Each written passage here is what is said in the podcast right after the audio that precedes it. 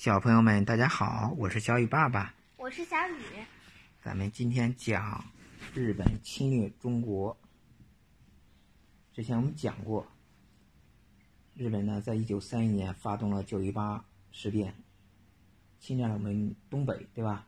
对。当时张学良是东北的领导人，但是呢，他呢听从蒋介石的命令，不抵抗，撤出了东北。所以被所以被这个日本人占了。在这之前呢，是谁来占东北呢？是张作霖，他的父亲。张作霖这个人啊，张作霖是东北王。这个人有点传奇色彩啊，他在那东北那么乱的情况下，当成了土皇帝，东北的最大的军阀，对吧？嗯，他的部队当时是中国最强的部队。谁都打不过他，真的。嗯，比蒋介石的部队都强，他有自己的飞机坦克，啊，可厉害了。当时他对日本人关系还不错，日本人老帮助他，但是他对日本人提的要求都不理会，就是我能要你的钱，但是你想占我的便宜，门儿都没有，一律不给，知道吧？嗯。所以日本人比较恨他。比较恨他呢，就在一九二八年，他从北京回到沈阳的火车上被炸死了。那个地方叫黄姑屯，快到沈阳的时候有个地方叫黄姑屯，被历史记载为黄姑屯事件，把东北王张作霖炸死了。他这边应该有个护卫才对。他在火车上被放了炸弹，他那个在那个铁路上。啊，那是不是那火车上还有别的人吗？都对，都被炸死了。张作霖的儿子张学良就成了东北王，叫少帅。他怀着国仇家恨，对吧？觉得不行，后来就归顺了国民党，跟着蒋介石联合起来，对吧？因为日本打算侵略东北嘛，这样就打乱打乱了日本侵略东北的计划。但是呢，日本当时已经要侵略中国的决心已经定了，为什么呢？当时日本国内啊，经济已经闹了经济危机啊，国内经济一团糟，大量的人员失业下岗，老百姓不满怎么办？打一场仗，侵略国外去，让国内的愤怒的青年去外国打仗去，不要在国内反对政府，对吧？你你是不是这样就转移了国内的矛盾，对吧？他发动了国外对外的战争。那时候他对这个外国的侵略啊，他一其实一直就有野心，知道吧？他想分六步走，第一个是吞并台湾，他一开始不是逼迫那个政府把台湾给他了吗？对吧？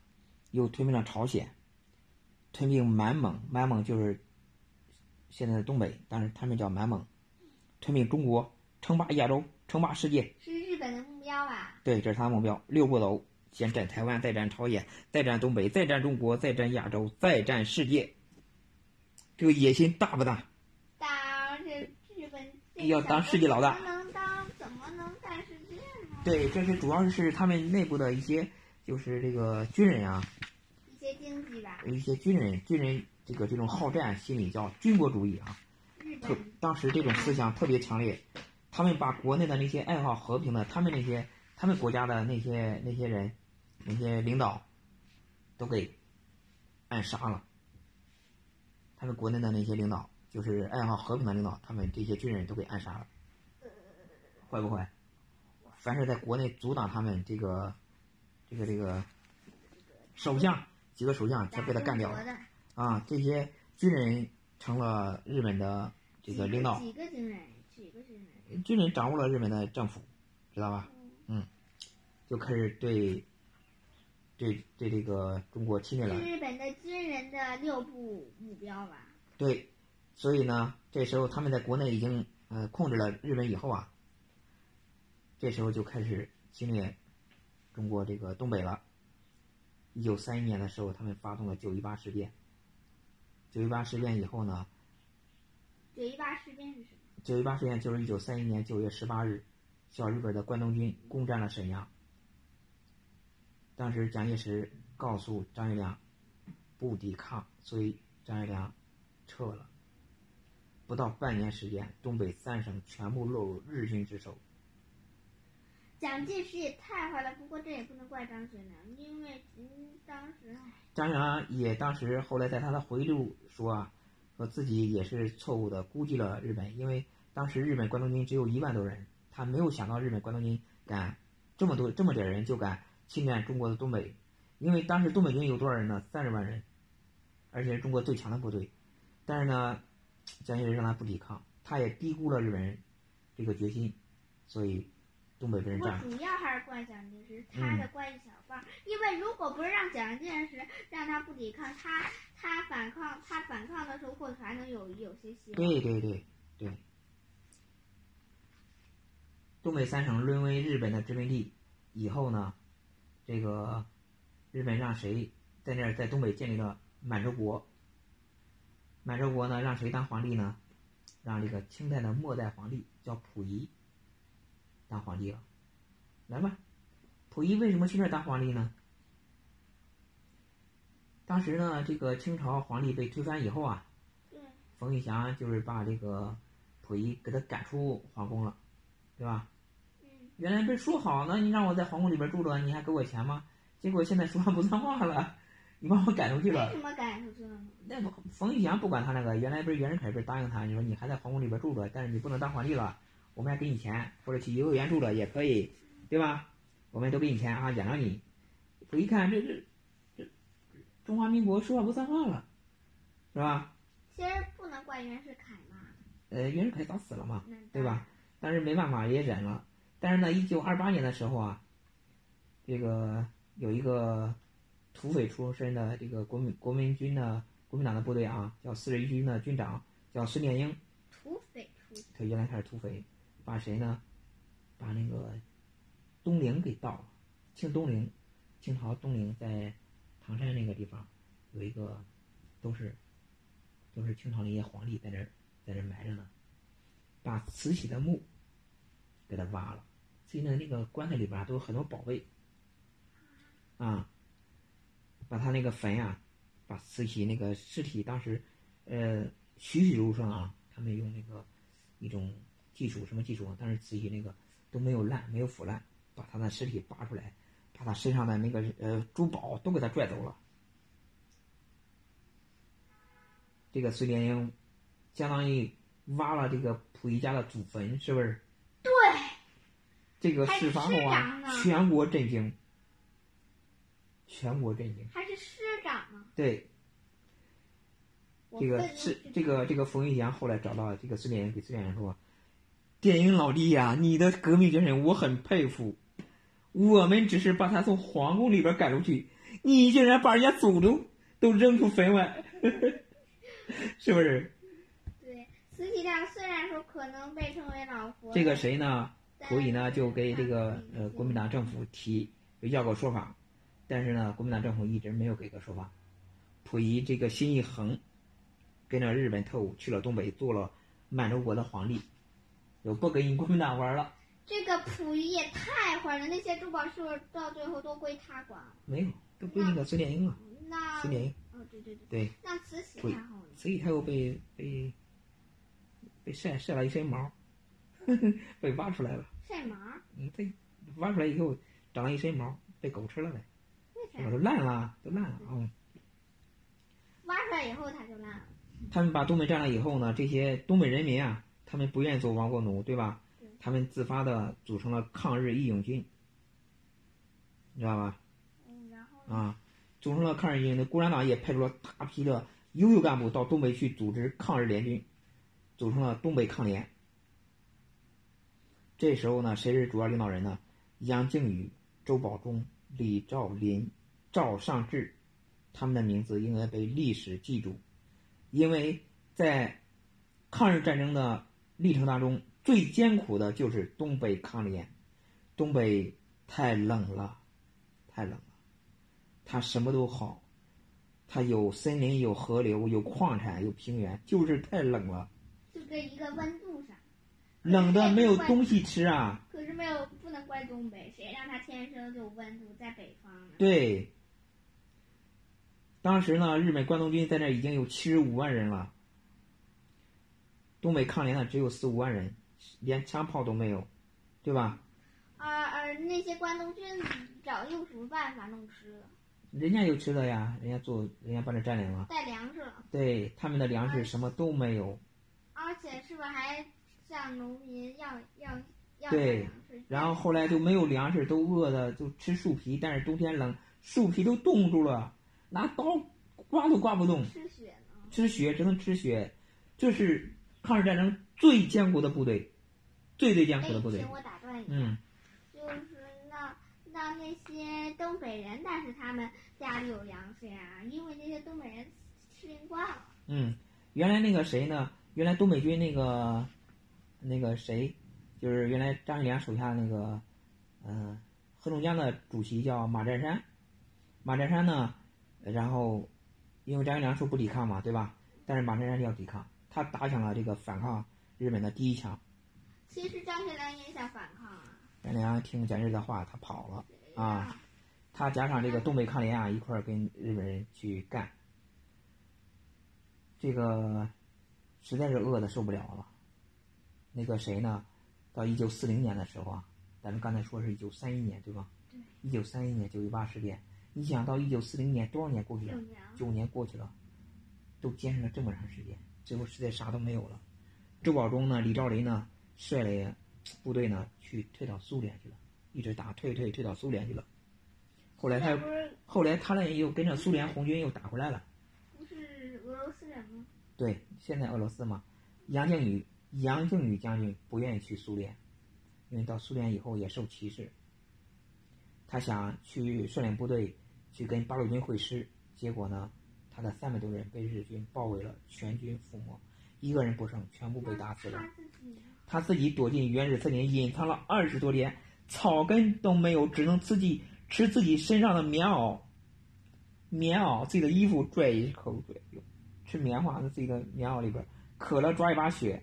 二十多年后，实在是忍不下去了，出出去寻找食物，被日军包围，死了吧？对，死了，被打死了。打死以后呢，这个日军不相信，说他这这么多天他吃什么在这个山上是吧？把他的肚子拨开，说看看他到底吃什么，结果发现里边全是树皮、草根、棉花，多么悲惨啊！要那日军咋办？当年杀害这个杨靖宇将军的这个小日本叫岸谷龙一郎，特意给他举行了慰灵祭，对他，对，就是表示尊重。把他是吧？有点后悔啊！这个人后来在日本投降前被自杀了啊。嗯。唉，日本人还是有良心的。他们后来呢？这个谁呢？那时候社社会各界人都开始抗日了，知道吧？嗯。嗯，包括冯玉祥的部下吉鸿昌，西北军的军长，他这个秘密的加入了中国共产党，也开始抗日了。毛泽东呢，在这个延安也发表了这个论反对帝国主义的策略的报告，要建立抗日民族统一战线。一九三五年的时候，这时候呢，蒋介石还在还在遵循什么呢？攘外必先安内的策略，就是你要打外边，必须先把里边安稳了，所以攘外必先安内，他要打共产党，还在打共产党。他命令张学良，在这个西安的张学良和杨虎城继续打共产党。